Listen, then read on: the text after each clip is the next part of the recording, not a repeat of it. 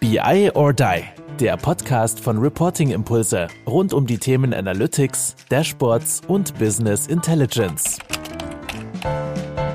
Hallo zusammen zu unserem Podcast BI or Die. Ich begrüße mittlerweile 13.500 Abonnenten. Dass das mal passieren wird, hätten wir nicht für möglich gehalten. Wir dachten ja schon, als wir die 10.000 erreichen, das absolute Maximum ist erreicht. Ähm, wir wissen noch immer nicht, wer ihr alle seid. Also insofern vernetzt euch gerne mit uns auf LinkedIn, ne? auch mit Christoph Hein, meinem Gast heute, der ist auch immer sehr kooperativ und sehr aktiv da. Ähm, wir wollen gerne wissen, wer ihr seid, welche Themen ihr gerne hättet, ob ihr vorbeikommen wollt, weil wir haben da jetzt schon so eine Masse erreicht, dass wir halt gerne mal so einen Überblick hätten. Wer hört uns eigentlich? Wir haben so eine Vermutung, dass es viele Produkthersteller sind, viele Controller sind, dass es viele Leiter IT sind, BIler, sind so logischerweise, wo wir sagen, das ist auch so unsere Zielgruppe, Unternehmensberater sind auch viel dabei. Aber wir würden das gerne mal ein bisschen mehr rausfinden, wer ihr so seid. Deswegen keine Scheu, schreibt uns. Wir sehen ja die Hörerzahlen. Irgendwer muss es ja sein. Es kann ja nicht nur alles meine Mutter in München sein. Moin, Christoph. Schön, dass du da bist. Magst du kurz sagen, wer du bist, wie es dir geht und wo du gerade sitzt? Klar. Hi. Mein Name ist Christoph Hein. Ich bin äh, Themen 1 Berater bei der Deutschen Bahn und ich sitze wie so ziemlich alle Mitarbeiter der Deutschen Bahn seit rund anderthalb Jahren in meinem Homeoffice, inklusive äh, Kinderbett von meiner acht Wochen alten Tochter, die aber jetzt für den Podcast äh, ausgezogen ist. Ja, das sind die heutigen, die, heutige, die heutigen Zeiten. Ne? Also man gewöhnt sich daran, dass man alles unter einem Dach hat und nicht mehr zur Arbeit in irgendeiner Form fährt und dann mal so einen Podcast dann trotzdem macht. Finde ich schön. Klasse, dass das klappt. Ja, auf jeden Fall. Also ich bin ja jetzt seit anderthalb Jahren bei der bei der Bahn und ich habe auch meine ganzen Kollegen zum Beispiel noch nie gesehen. Ich bin direkt im Homeoffice gestartet. Also ja, irre. Ich habe meinen Mitarbeiter, den wir, den wir neu haben, der sitzt in Köln. Den habe ich letzte Woche das erste Mal dann live getroffen. Ähm, wir hatten auch beide die Impfung durch und das war ganz komisch, mal wieder eine Person die Hand zu geben, um mit einer Umarmung zu begrüßen. Das war relativ ganz cool. Wir standen da in Köln-Ehrenfeld und ähm, so, ja, wie begrüßt man sich denn jetzt? Weil es gar nicht nur so im Flow war, weißt du? Und das war ganz spannend, ja. dass jetzt die Zeiten sich langsam wieder ändern. Das kann, kann ich verstehen. Ich bin auch inzwischen durchgeimpft und das ist, das ist ganz seltsam, wenn man jetzt auf einmal so durchgeimpften Menschen gegenübersteht und sich fragt, wie geht man damit jetzt eigentlich um, ne? ja, als hätten wir es alle verlernt, ne? Ja, was wir anderthalb Jahre ausmachen. Ne? Ja, gut. Jetzt sind wir schon wieder bei dem Corona-Thema und bei digital etc. Versprochen, alle liebe Zuhörer, da geht es heute nicht weiter drum.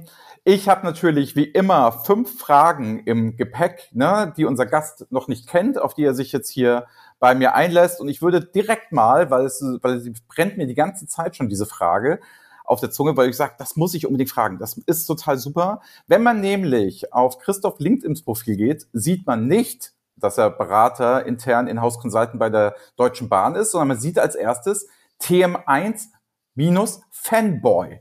Was hat es damit auf sich? Wie, warum so eine Produktliebe schon im LinkedIn-Namen, wo andere Leute stehen haben? Ich bin Geschäftsführer Reporting Impulse oder ne, dieser ganz schlechte Spruch, ich helfe Menschen bei XY, das finde ich ganz schlimm, aber das ist ein anderes ja. Thema. Warum Thema 1 Fanboy und warum so offensiv damit raus? Naja, zum einen, weil ich natürlich, äh, seit ich jetzt kein Berater draußen auf, der, auf dem freien Markt mehr bin, sondern eine, eine Stelle bei der Bahn habe, mich nicht mehr mein Unternehmen als solches so vermarkten muss, dass man das bekannt machen muss über mein LinkedIn-Profil, weil die Deutsche Bahn, denke ich, kennt jeder. Und zum anderen, weil sich über die letzten zehn Jahre, die ich das jetzt schon mache, halt ich eigentlich vorwiegend mit TM1 gearbeitet habe und da sich eine sehr hohe ja, Liebe zu dieser, zu dieser Technologie äh, entwickelt hat. Und ich mich auch primär damit darüber identifiziere in meinem beruflichen, dass ich und mich darüber mit Leuten vernetze. Das heißt, ich vernetze mich mit Leuten, die auch Themen 1 gut finden. Äh, seitdem ich auch ein bisschen auf LinkedIn poste dazu, hat sich das dann so entwickelt. Oder wie Carsten Bange mich ja letztens irgendwie schon genannt hat, eine Stimme der Themen 1 Community, was ich ganz lustig fand. Ja. Und ja, darüber identifiziere ich mich und positioniere mich auch ganz klar darüber. Nicht über meine Arbeit bei der Bahn, sondern darüber, dass ich Themen 1 mache. Und das mache ich halt bei einem der größten Themen 1 Kunden der Welt. Ja, und bin dort auch komplett monothematisch unterwegs. Ich mache 40 Stunden plus X die Woche nichts anderes als Thema 1. Magst du mal für die Hörer, die jetzt nicht so firm sind, ne, ähm, was die, das TM1 ist, magst du mal ein bisschen erklären, was die IBM, die dahinter steckt, wie das so aufgehängt ist, was das Produkt eigentlich tut und was es macht? Also wirklich mal so Helikopter-View, damit die Leute das ein bisschen einordnen können, was ist eigentlich die TM1 oder Leute, die es nur mal namentlich gehört haben oder so. Äh, das kann ich gerne probieren. Das ist, TM1 ist eine multidimensionale Datenbank, eine In-Memory Datenbank. Das ist vor allem halt eine Datenbank für die Analyse und Planungsszenarien in Unternehmen. Die Datenbank ist in den 80ern entwickelt worden, also ist etwas, sagen wir mal, gut abgehangene Technologie, die aber immer modernisiert wurde und halt über verschiedene Unternehmenszukäufe, über Aplix, dann zu Cognos und als äh, IBM dann Cognos gekauft hatte, zu IBM kam und hat äh, da auch schon einige ähm, Namensänderungen erfahren. Es wurde, es hieß früher Aplix TM1, dann Cognos TM1, jetzt heißt es seit einigen Jahren IBM Planning Analytics, dann hieß es IBM Planning Analytics powered by TM1 oder TM1. Jetzt heißt es ganz neu IBM Planning Analytics mit Watson. Das ist aber im Endeffekt dreht es sich bei all diesen Produktnamen immer noch um im Kern um diese Themen 1 Datenbank, die es eben Abteilungen, ne, Fachabteilungen erlaubt. Ich sage immer mal, Excel auf Steroiden ist immer so die, die, die Kurzbezeichnung davon. Ja. Es ist Thema 1 steht für Table Manager 1 ja, oder Table Manager 1. Das ist die Idee dahinter. Das sind einfach wirklich im Endeffekt gigantisch große Excel-Tabellen, also wirklich von mehreren hundert Gigabyte groß. Ja. Und das, das ist die Helikoptersicht auf Thema 1. Alles andere wird, glaube ich, dann in technische Details abdriften, wo es dann schwierig wird, dem Ganzen zu folgen. Das bedeutet also, wenn ich jetzt Thema 1 im Einsatz habe, wie beurteilst du denn, das ist natürlich klar, ist die Fragestelle, wie äh, beurteilst du denn dann so die Visualisierungskomponenten? Du hast es ja gerade gesagt, Table Manager. Ähm, würdest du jetzt, sage ich mal, Leuten, denen du das bereitstellst, empfehlen, arbeitet in Tabellen oder fangt auch an zu visualisieren? Das war schon klar, dass so eine Frage kommt.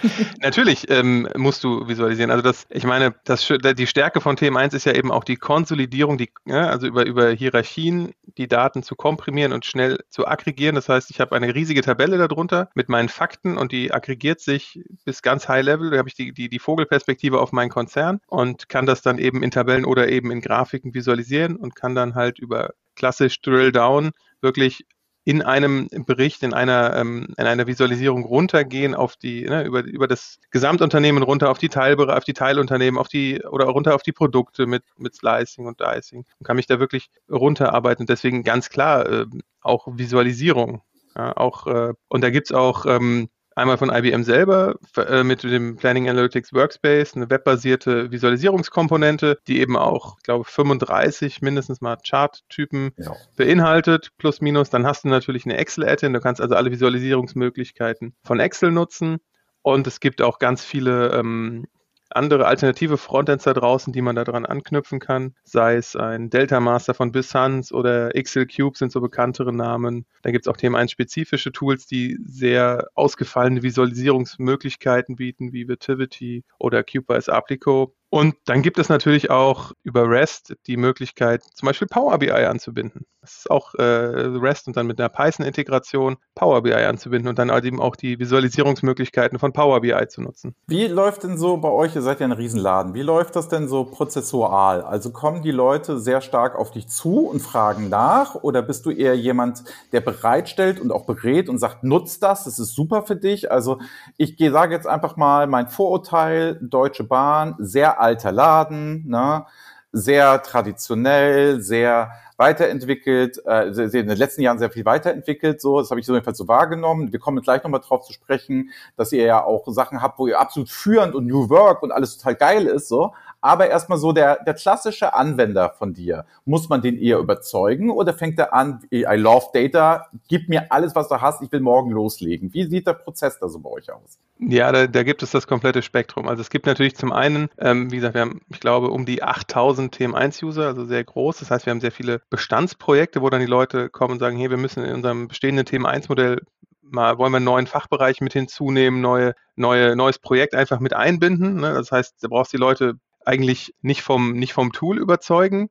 Ja, die kommen von selber und sagen, hier, das möchte ich machen, das muss in Thema 1 passieren, weil ich habe Thema 1, ich finde Thema 1 gut. Das ist natürlich das Einfachste für uns, ne? weil das ist, äh, äh, das geht, das geht einfach, das geht relativ einfach. Dann gibt es die ähm, internen Kunden, also die anderen Geschäftsbereiche, die halt eine Anfrage, ich sag mal, an die DB Systel im Allgemeinen stellen und dann durchläuft das dort halt den internen Vertriebsprozess, in den wir am Anfang gar nicht involviert sind. Da wird das halt von äh, speziellen Vertriebsteams vorgefiltert, ne, bei denen wir uns halt positioniert haben mit, mit den Themen, die wir gut können.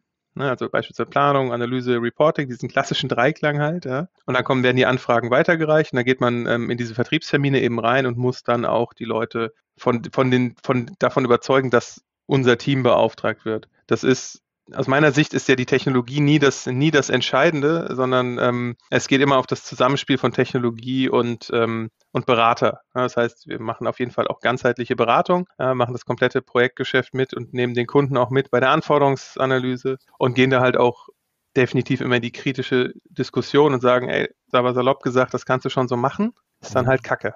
also muss man wirklich auch, ja, man muss sich auch, ich finde, das ist auch ganz wichtig, dass man eben nicht alle Anforderungen von einem Kunden, also das ist mein, das ist mein Selbst, meine Selbstwahrnehmung, wie ich, wie ich Beratung verstehe. Ich muss dem Kunden sagen, ich muss es hinterfragen, was er machen muss, sagen, das funktioniert so nicht, wie du dir das vorstellst und kann nicht einfach nur sagen, okay, das sind die Anforderungen, dann arbeite ich die mal ab und wenn das Budget aufgebraucht ist, dann fertig. Mhm. Ja, und so, so arbeiten wir nicht. Also wir gehen dann wirklich hin und sagen, das müssen wir anders machen, das oder das kannst du auch besser gestalten oder da ist vielleicht auch wirklich manchmal auch, da sind wir als Team oder auch die Technologie-Themen 1 eben das falsche Tool wo man sagt, das, das können wir zwar abbilden, aber da stehen für dich einfach Aufwand und Ertrag nicht äh, das, das passt, das stimmt das Verhältnis nicht. Ja, da muss man dann wirklich sagen, nee, das ist, sind wir nicht die richtigen. Das, das so ehrlich muss man dann auch immer sein, finde ich. Ja, eben, ihr steht ja auch nicht in Konkurrenz zueinander in der DB Systel, sondern ihr seid ja auch ein gemeinsames Team und wollt ja die beste Lösung für, was du nennst, Kunden, aber es ist ja indirekt, es ist ja die eigene, es ist ja ein Kreis, eine Firma. Deswegen ist man ja darauf bedacht, das beste Ergebnis immer zu haben. Absolut. Und wie ja. du sagst, ne, sich da an die Toolfragen aufzuhängen. Da komme ich aber auch direkt zu meiner Frage zwei. Wie ist denn dann so die Organisation Organisationsstruktur dieser DB Systel, vielleicht auch in Abgrenzung zum klassischen Deutschen Bahnkonzern, weil es ist ja eine eigene Organisationseinheit, wenn ich das richtig verstanden habe. Also die Systel ne? ist, ein, ist, ein eigenes, ist ein eigenes Teilunternehmen des Konzerns. Nagel mich da jetzt nicht auf die genauen Details der Organisationsstruktur innerhalb des DB-Konzerns fest. Das ist ja, gut, das ein, ein, sehr komplexes, ein sehr komplexes ja. Konstrukt. Die Systel an sich ist, befindet sich aber seit einigen Jahren in, einer, in einem Transformationsprozess. Man kann es jetzt pauschal als agile Transformation beschreiben. Das heißt, wir ähm, oder ich nicht, ich bin dann schon gekommen, da war das in meinem Team schon abgeschlossen, aber es wird eben die klassische Hierarchie wird aufgelöst und die, äh, die ganze, das ganze Unternehmen wird in agilen Teams organisiert, die sich dann wieder in Einheiten, thematischen Einheiten zusammenfassen, die sich dann wieder in Clustern zusammenfassen, zu, auch wieder zu, thematisch einfach, aber eben auch mit einer klaren Trennung. Es gibt keine Abteilungsleiter mehr, es gibt keine Führungskräfte im klassischen Sinne mehr. Ich habe jetzt keinen Vorgesetzten an sich. Ja, wir haben einen sogenannten Agile Master bei uns im Team, der halt so das ganze organisatorische, das Zwischenmenschliche regelt und wir haben einen Product Owner im Team, der sozusagen unsere Schnittstelle Richtung also Vertriebsschnittstelle ist, der die, der die Projekte, äh, die Produkte, die Produkte an den Mann bringt, die Projekte akquiriert. Ja, aber wir sind jetzt nicht mehr irgendwie, dass ich einen, einen, Teamleiter habe, der dann wiederum einen Abteilungsleiter unterstellt ist, wo man dann einmal im Jahr sein Feedbackgespräch führt und äh, sowas. Das ist alles bei der Bahn komplett abgeschafft und das ist in den letzten anderthalb Jahren, die ich das jetzt so miterlebt habe, bin ich auch immer wieder aufs Neue fasziniert, dass das äh, funktioniert. Ja? Das ist jetzt nicht, natürlich nicht alles Gold, was glänzt, da muss man ganz ehrlich sein. Da, da knirscht es, da knirscht es auch. Aber ich bin immer wieder fasziniert, dass ein Laden mit mehreren tausend Mitarbeitern das hinbekommt und das auch durchzieht. Also das auch wirklich durchzieht, dass wir als Team sehr, sehr eigenverantwortlich arbeiten. Also ich habe äh, in, in kleineren Unternehmen bisher gearbeitet äh, und da hatte ich nicht so viele Freiheiten. Ne? Und ähm, gleichzeitig aber auch die Verordnung eben im Konzern und mit, mit entsprechenden Prozessen, dass auch die Dinge geregelt sind. Und die haben es auch geschafft, so eine agile Transformation eben auch, auch mit, äh, ich sag mal, mit geltendem Arbeitsrecht zu verheiraten, ne, mit einer Involvierung des Betriebsrats etc. Also das ist absolut faszinierend und hätte ich nicht gedacht. Ne, das ist in anderen äh, Teil, äh, in anderen ähm, Geschäftsbereichen des Konzerns, äh, bei anderen ähm, Unternehmen natürlich noch ein bisschen anders. Die Systel ist da der Vorreiter, aber das bei der Systel ist absolut faszinierend nach wie vor. Und ähm, wie habe ich mir das vorzustellen? Ihr seid dann tatsächlich also das TM1-Team, also es ist dann nach Tools aufgegliedert, weil rein theoretisch, ich traue dir ja zu, dass du ja auch noch zwei, drei andere Tools könntest, rein theoretisch. Es geht also nicht nach der Kompetenz des Mitarbeiters, sondern es geht tatsächlich fachspezifisch dann nach den Tools. Die Antwort ist Jein.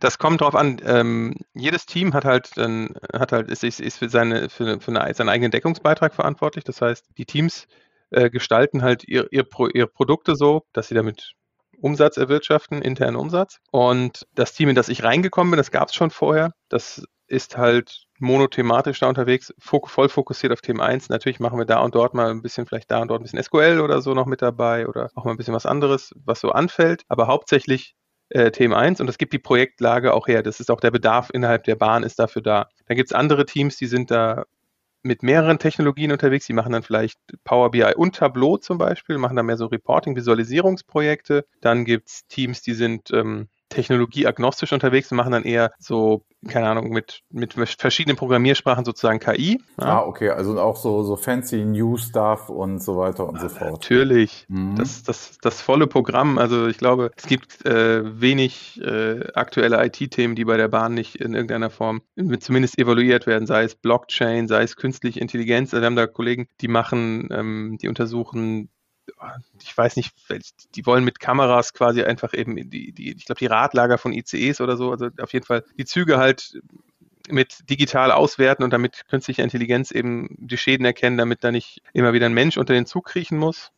Äh, solche Themen haben wir natürlich auch. Ich glaube, die Bahn ist sogar führend bei, bei Blockchain-Technologien. Genau, kann ich bestätigen. Ja. Also es war, ich war vor drei Jahren oder so, war ich bei euch in Frankfurt bei einer Blockchain-Veranstaltung mhm. und der Sache, und das hatte ich ja auch damals nicht als erstes für die Deutsche Bahn, so gedacht, okay, äh, dass die jetzt also First Mover sind. Und die sind richtig, richtig stark im Markt. Also ich weiß das von anderen Kunden, die halt immer die Deutsche Bahn so, was Blockchain angeht, immer so als, oh, die machen da viel. Und da, uh, da können wir mal hin. Und die sind auch sehr open-minded und auch sehr kooperativ im Markt hm. mit Firmen untereinander. Das finde ich auch sehr erstaunlich. Das, das auf jeden stellt man der Deutschen Bahn ja wieder als erstes nicht. Es ist aber genau das Gegenteil in vielen Bereichen, so muss man sagen. Absolut. Also das ist auch, ähm, ist halt ein Konzern, da ist halt auch alles geregelt, aber es gibt halt auch ganz klare ähm, Regelungen und dann kannst du, wenn du dich an diesen Prozess hältst, eben an allen möglichen Open Source Projekten dich beteiligen. Da gibt es gewisse Prozesse, weil die Bahn natürlich da auch ähm, mehr noch als kleinere Unternehmen auf die, die rechtlichen Folgen achten muss, das ist klar.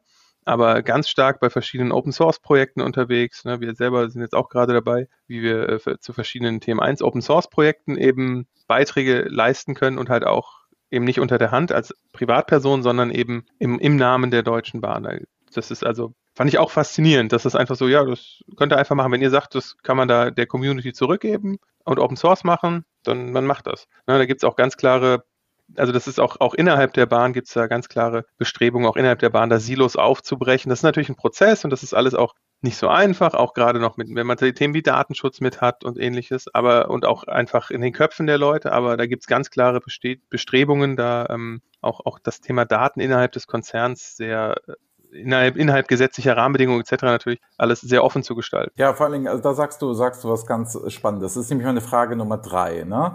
Inwieweit siehst du denn die Fortschritte oder würdest du dir wünschen, damit die Bahn noch mehr Data-Driven Company wird? Also ein gutes Beispiel ist ja, sag ich mal, jeder von uns kennt ja die Deutsche Bahn-App. So. Und was da an Daten anfällt in Echtzeit und wie zuverlässig und wie gut es minutengenau gemacht wird, wann der Zug fährt und so weiter und so fort, da sieht man ja schon, dass die Bahn da sehr stark drauf setzt und auch liefern kann für den Fahrgast.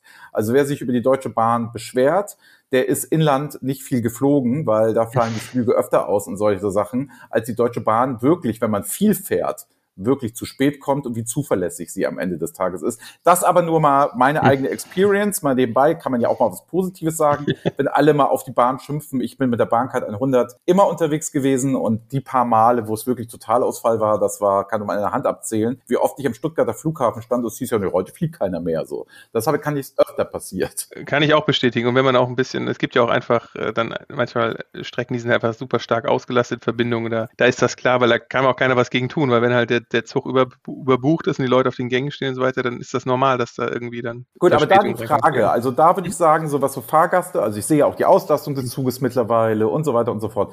Was sagt ihr denn so generell, so dein Eindruck, wie du jetzt eineinhalb Jahre da bist? Wie data-driven seid ihr? Ne? Und was würdest du sagen, wo wollt ihr denn gerne noch hin? Jetzt so ganz persönliche Meinung oder was so deine privaten Ziele sind, weil es ist ja klar, dass man data-driven werden möchte, wenn man TM1-Berater ist. Das macht ja Sinn. Absolut. Also wir sind da schon sehr, sehr data-driven unterwegs und ich glaube, da sind auch super viele Initiativen mit, mit, mit Data Lakes und Data Catalogs, die dann überall angegeben werden und interne, interne APIs, wo dann einfach standardisiert Daten eben drüber abgezogen werden, wo es auch eben auch dann halt, das ist ja immer das Thema, auch wenn du so einem großen Konzern kannst du die Daten nicht einfach allen hinschmeißen. Du hast halt einfach solche Sachen wie Data, Data Privacy Geschichten, ja. Du hast auch, ähm, du musst auch, gewisse Daten sind halt einfach vertraulich, die kann man nicht rausgeben. Da, da gibt es halt Prozesse, deswegen ist es ein langer Prozess, es ist halt ein Marathon und kein Sprint. Aber da gibt es super spannende Initiativen und äh, da sind, ist die Bahn, glaube ich, auf dem richtigen Weg und muss jetzt einfach beobachten, weiter beobachten, wie das geht. Das geht halt alles seinen Gang. Es könnte alles immer schneller gehen, ja. Ist ja immer, ist ja immer so, man hätte am liebsten alles jetzt sofort. Aber ich glaube, da sind die sehr stark unterwegs, dass das auch wirklich auch intern, glaube ich, ich möchte nichts, nichts Falsches sagen, aber gibt es ganz klare Bestrebungen, dass Daten eigentlich nicht, nicht sozusagen veröffentlicht werden, sondern erstmal, dass es eigentlich argumentiert werden muss, warum die Daten nicht veröffentlicht werden müssen. Mhm, also auf dem Weg zur Datendemokratisierung nenne ich das ja gerne. Ich bin ja auch kein Freund der Datenanarchie, weil es gibt mhm. schützenswerte Daten, aber so diese Klassiker, warum kann die eine Abteilung nicht die andere sehen?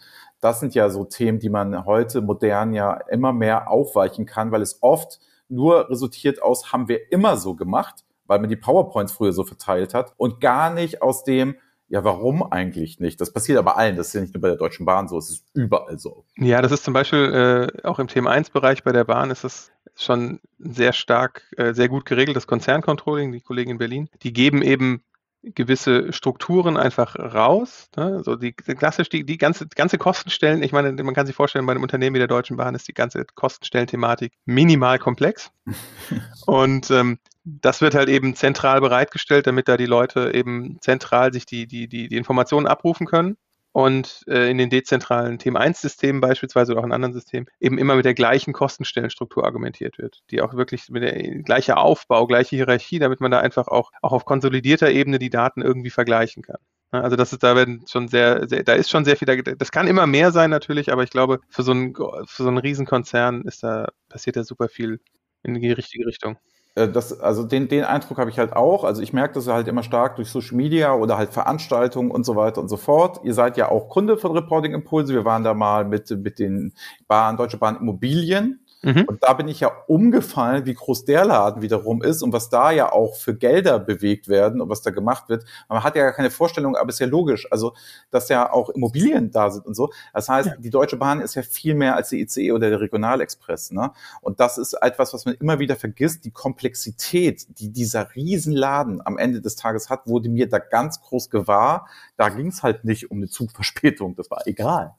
So, das war echt spannend sehr, sehr spannend zu sehen. Ja, absolut. Es gibt ja auch, es gibt, es gibt äh, Bauprojekte, die, Gesellschaften, die, die, die manchmal einfach nur Bauprojekte machen, riesiges Projektmanagement. Es gibt die DB Energie, die, die sich um Strombeschaffung und so ähnliches kümmert. Also das ist, das ist halt auch das, man hat ja immer die Gefahr, wenn man eine Inhouse-Stelle antritt, dass dann, dass man dann so eingeschränkt wird von, von den, von den, das ist nicht mehr so vielfältig wie, wie das normale Beraterleben, aber das ist halt bei der Bahn eben nicht der Fall. Das ist halt wirklich, ja, von, von Immobilienprojekten bis Energie, bis, bis Infrastruktur, bis Verspätungsanalysen der S-Bahn oder ähnliches. Ja, machen wir da alles Mögliche. Dann nochmal Frage Nummer vier, nochmal noch mal zurück zu der ganzen TM, Thema 1 Thematik. Also wer uns auf Social Media oder auch im Podcast verfolgt, der merkt, wir machen relativ viel auch momentan mit der mit der IBM. Wenn du jetzt so sagen könntest, der jahrelang und jahrelang Erfahrung in TM1 hat, was wären denn so deine Wünsche an die IBM und TM1 aus technologischer Sicht, wo du sagst, oh, das wäre geil, wenn das endlich mal käme. Das können wir super gut gebrauchen. Da hätten wir Durchbrüche bei uns. Mir wird das die Arbeit erleichtern. Wenn du so richtig frei weg von der Seele dir mal Wünsche äußern könntest, was ja, meinst. Gucken, dass, mich um Kopf, dass ich mich nicht um Kopf und Kragen rede. Ähm, aber grundsätzlich ist, glaube ich, ähm, die Herausforderung in dem Umfeld einfach, die Datenbank kann, kann super viel. Ja, die hat, die hat beispielsweise eine Git-Integration. Du kannst das ganze Datenmodell versionieren in Git und ähnliches. Es hat eine REST API, die ist OData-konform. Da kannst du standardisiert die Daten abziehen. Und die, die, die Frontends kommen da teilweise halt einfach manchmal nicht so, nicht so schnell hinterher ne, mit, den, mit, dem, mit der Implementierung der neuen Funktionalitäten. Das könnte natürlich besser sein. Das ist aber auch auf der anderen Seite gar nicht so schlimm, weil es gibt eben dieses, diesen breiten Strauß an Drittanbietern, die eben auch auf die Datenbank an sich äh, aufsetzen, also gar nicht auf das ganze äh, Konvolut an Planning Analytics, Planning Analytics Workspace, was, was da noch drumherum ist, sondern einfach nur die einfache Datenbank, sich dort mit der REST-API verbinden und dann eben ganz viele von diesen Funktionalitäten auch schon nutzen. Und ich würde mir dann, äh, technologisch bin ich deswegen sehr zufrieden mit der Datenbank, weil ich damit eigentlich bisher alles abbilden konnte, was ich abbilden wollte. Es wird dann manchmal bei, den, bei dem einen oder anderen Frontend ein bisschen schwierig und ich würde mir einfach wünschen, dass IBM das äh, auch äh, honoriert, indem man sagt, dass die, die, es gibt die Datenbank und es gibt das, es gibt die, die Frontend-Suite dazu, die wir da anbieten. Das, ne, dass, dass so, so eine Klammer da drumherum ist, dass die, dass die Datenbank und auch die, die großartige Arbeit, die diese ganzen Drittanbieter eben leisten im Thema 1-Umfeld, dass die auch mehr, mehr honoriert werden wird. Das geht halt ganz oft ein bisschen unter, weil die sagen halt, sie machen Themen 1 und IBM verkauft Planning Analytics. Da, da wird das, ähm, da geht es einfach in der Außenwahrnehmung ganz oft ein bisschen unter. Und, das, mhm. und ich würde mir wünschen, dass die IBM sich endlich mal für einen Namen entscheidet und bei dem bleibt.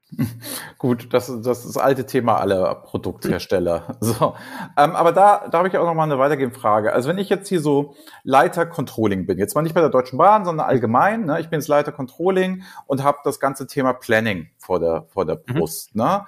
Ähm, was würdest du denn so sagen? Vielleicht, ne, gerade so marketingtechnisch ist es jetzt nicht das erste, was mir über den Weg läuft, Thema 1, vielleicht nicht historisch gewachsen, aber ich muss mich irgendwie entscheiden. Dann kriege ich eine Board, eine Anna-Plan und so weiter und so fort. Was sind denn so für dich dann so wesentliche Argumente, vielleicht mal für so ein Leiter Controlling, ne, damit, damit er das versteht, warum man sich vielleicht auch genauso die TM1 und auch eine größere Installation, was man alles davon hat, was das denn alles so bringen kann. Kannst du das mal vielleicht so ein bisschen runterbrechen für die Leute, die eher so aus der Business-Seite kommen? Ich als Techie, ich probiere es. Deswegen ja, deswegen ja. Also was, was der große Vorteil an Themen 1 ist, ist eben die, die Flexibilität, ja? weil du halt, du kannst damit das ist, ein, das ist ein Schweizer Taschenmesser, du kannst damit am Ende vom Tag alles machen. Und das skaliert wunderbar. Du kannst es mit, mit fünf Leuten im, im Controlling-Bereich sozusagen, das ist ganz viel auch bei der Bahn historisch gewachsen, so diese unter dem Tisch-Installation. Da steht so ein Server unterm Tisch, da fängst du mit fünf Leuten mal an und das kann auch der Fachbereich noch administrieren. Das kann, äh, ich habe früher ähm, in meinem früheren Leben als Berater einen großen ähm, Medizinproduktehersteller aus, aus Hessen äh, betreut im Thema 1-Umfeld und ähm, da hat der Finance-Bereich eine globale Applikation mit 700 Usern betreut. Das waren alles mhm. Controller, das waren keine Informatiker, das waren keine ITler im klassischen Sinne. Die haben den Server da äh, im Rechenzentrum gehabt und haben die Applikation aus dem Fachbereich raus betreut. Und wirklich mit mehreren hundert Usern und 400 Gigabyte oder so Größe der, der Datenbank. Ähm, das ist die, die eine äh, große Stärke und halt das Thema 1 auch, ähm, was, was immer noch ähm, das, das Killer-Feature an Thema 1 ist, ist halt, du hast, äh, du gibst irgendwo ganz unten links einen Wert ein und dein Konzernergebnis ändert sich absolut äh, instantly, ja, also sofort. Ja, und gleichzeitig, du kannst auf der anderen Seite gibst du auf, auf aggregierter Ebene kannst du deine Werte eingeben und die verteilen sich innerhalb von Millisekunden quasi auf deine darunter liegenden Kostenstellen. Du kannst das mit Verteilungslogiken bauen, hast gleichzeitig die Möglichkeit, über Berechtigungen und so weiter Workflows zu gestalten. Ja, also du hast die halt, du kannst halt wirklich, du musst dich nicht, du musst nicht deinen Prozess auf das Produkt anpassen, sondern du kannst, das Produkt passt sich deinem Prozess an. Diese Flexibilität ist, glaube ich, bietet auch einfach in meiner, aus meiner Sicht kein anderes Produkt am Markt in diesem Umfang. Das ist schön zusammengefasst. Siehst du, machen wir hier bessere Werbung als die IBM selber. wir werden sehen. ähm, Frage Nummer fünf, geklaut aus unserem Partner-Podcast von Jonas Raschedi. Da will ich dich nämlich folgendes fragen zum Abschluss hier. Was machst du persönlich mit Daten in deinem ganz persönlichen Umfeld? Nutzt du Daten für irgendetwas? Machst du damit irgendetwas? Steht das ganze Haus mit irgendwelchen Amazon-Geräten rum? Ich sage den Namen nicht, damit das jetzt nicht anspringt bei mir. oder oder ähm, nutzt du Fitness-Tracker? Wertest du die aus? Was machst du so mit Daten? Weißt du, wie viele Waschmaschinenladungen oder so? Bist du schon selber, wenn wir immer über digitale Transformation und nutzt Daten, Tust du es im Privaten? In der Theorie ja, in der Praxis nein. Also mein Haus ist, äh, das ist, habe ich letztes Jahr bezogen, das ist sehr stark verkabelt. Allein mir fehlt die Zeit, dass alles dann äh, vernünftig mal äh, da hinten im Schrank irgendwo liegt noch der Raspberry Pi, der das Ganze dann eigentlich steuern soll und auch auswertbar machen soll. Also die typische Fachabteilung Ausrede, mir fehlt die Zeit. Das operative Geschäft ist so anstrengend, um mich ja. mal mit Daten zu beschäftigen. Okay? Ja, genau. Ich, ich muss halt, ich muss halt quasi erstmal die Tapeten fertig an die Wände kriegen, bevor ich meiner Frau erklären kann, dass ich jetzt äh, die, dass jetzt, dass ich jetzt aus dem Bett den Rollladen äh, im, im Büro steuern kann. Gut, aber das ist schon so ein bisschen auch, auch, auch Ziel. Hast du noch irgendwelche anderen Anwendungsfälle, wo du sagst, ja Mensch, ey, da bin ich echt data-affin und das mache ich privat und das werte ich immer wieder aus? Also ich bin gerade dabei, äh, mal so versuchen, so ein Gefühl dafür zu entwickeln, auch was meine ganzen LinkedIn-Aktivitäten, ne, das ein bisschen auszuwerten. Das ist ja, LinkedIn selber bietet da ja nicht so viel. Man kannst ja dann dein, dein Datenarchiv runterladen und das dann äh, versuchen auszuwerten. Da habe ich ein bisschen mit angefangen, mal so ein bisschen für mich selber rauszufinden, auch ähm, was bei diesen ganzen Social, meine Social Media Aktivitäten sozusagen zu streamlinen, zu optimieren. Ne? Was mhm. bringt was, was nicht? Wie häufig sollte man posten oder nicht? Äh, was, was zieht bei den Leuten, was, was nicht? Das versuche ich schon da für mich, äh, das zu optimieren mit, mit Daten. Ne? Solche Sachen schon. Ich habe es jetzt brachial gemerkt. Ich habe, habe mal auf meinem iPhone den, den Tracker mal angeguckt und geguckt, wie viele Schritte ich denn so gehe. Ähm, und das hat sich in den, also in den letzten zwei Jahren, man merkt genau, wo die Reise noch war, bin ich doppelt so viel gegangen als im Homeoffice. Das bedeutet, da habe ich echt einen Aha-Effekt gehabt, obwohl ich mir hier vornehme, regelmäßig rauszugehen und Dinge zu machen und auch Pausen zu machen, wo ich das Gefühl habe, ich würde mehr gehen, Damals auf Reisen bin ich tausendmal mehr gegangen, also genau das Doppelte. Also ich habe auch auf meiner Apple Watch, kann ich auch nachvollziehen, wie mein, äh, meine Schritte sowieso im Homeoffice runtergegangen sind, aber dann nochmal weiter runtergegangen sind, als jetzt meine, seit jetzt meine Frau in Elternzeit ist und äh, sie morgens die, die Große quasi zur Tagesmutter bringt und nicht mehr ich direkt merkst du direkt, ab dem Datum merkst du direkt nochmal so einen Drop bei den, bei den Schritten, weil das halt auch nochmal, das war das eine Mal, wo man am Tag, am Tag quasi vor die Tür gegangen ist, jeden Tag, also automatisch, ohne dass man es sich vorgenommen hat. Und das äh, merkst du halt schon. Man merkt so diese, das, das führt einem dann schon vor Augen, was so diese alltäglichen Dinge doch auch für einen Unterschied machen, auch wenn man jeden Tag so nur zur S-Bahn läuft oder nicht. Oder, ja, eben, ne? krass, ne? Also echt krass. Also deswegen, ich finde auch immer, wir sind dafür, dass wir immer die Daten hier alle so propagieren und sagen, Unternehmen nutzt das und so weiter und so fort. Merkt man bei dieser Frage doch immer wieder, eigentlich müsste man auch mal für sich selber das dann, wenn man daran glaubt, auch mehr machen. Ich bin da auch immer so ein bisschen faul, merke ich auch immer so selber obwohl ich sonst auch allen Leuten immer einrede, nutzt das, nutzt das, nutzt das. Genau, Aber ja. man sollte vielleicht mal selber bei sich anfangen und man kann ja auch ein paar, Spielereien bei sich zu Hause machen. Gut, Christoph, pass auf. Jetzt ist äh, folgendes wie immer. Erstmal, ich glaube, ich darf sagen, jeder, der das jetzt gehört hat, Interesse hat, darf sich gerne mit dir vernetzen, auch mal eine Frage immer. stellen. Du bist ja auch immer offen und erzählst ja auch viel. Die Deutsche Bahn haben wir auch erzählt, ist sehr open-minded aufgestellt. Deswegen viele Leute, die uns hören, tretet in Kontakt, tauscht euch aus, etc. Dafür ist diese Community BI oder ja auch da. Und das Schöne ist ja jetzt, ne? du kriegst jetzt von mir die Möglichkeit, in einem Podcast etwas zu sagen, was immer du sagen möchtest. Du kannst was Privates sagen, aber du kannst natürlich über alles reden, was du möchtest. Das Einzige, was du nicht sagen darfst, ist Danke für die Einladung, denn ich bedanke mich bei dir, dass du hier mitgemacht hast und ich freue mich sehr. Insofern von mir aus Tschüss aus Hamburg und ich sage deine letzten Worte, was du den Leuten hier jetzt mitgeben möchtest. Ciao. Vielen Dank für das Gespräch, Andreas. Wenn ich schon nicht sagen darf, vielen Dank für die Einladung. Und äh, ja, zum Abschluss kann ich nur sagen, jeder, der sich irgendwie für das Thema Themen 1 interessiert, ich bin immer offen für einen Austausch und kontaktiert mich auf LinkedIn. Könnt es auch auf Xing probieren, aber das ist ja mehr so ein totes soziales Netzwerk und ich freue mich darauf, äh, von euch zu hören und auch Feedback zu bekommen, was ihr von dem, was ich hier gefaselt habe, so haltet. Danke. Ciao. Hervorragend. Ciao. Das war BI or Die, der Podcast von Reporting Impulse. Danke, dass ihr auch diesmal wieder mit dabei wart. Wenn es euch gefallen hat, dann hinterlasst uns doch eine gute Bewertung. Und abonniert den Podcast, um keine weitere Folge zu verpassen. Bis zum nächsten Mal.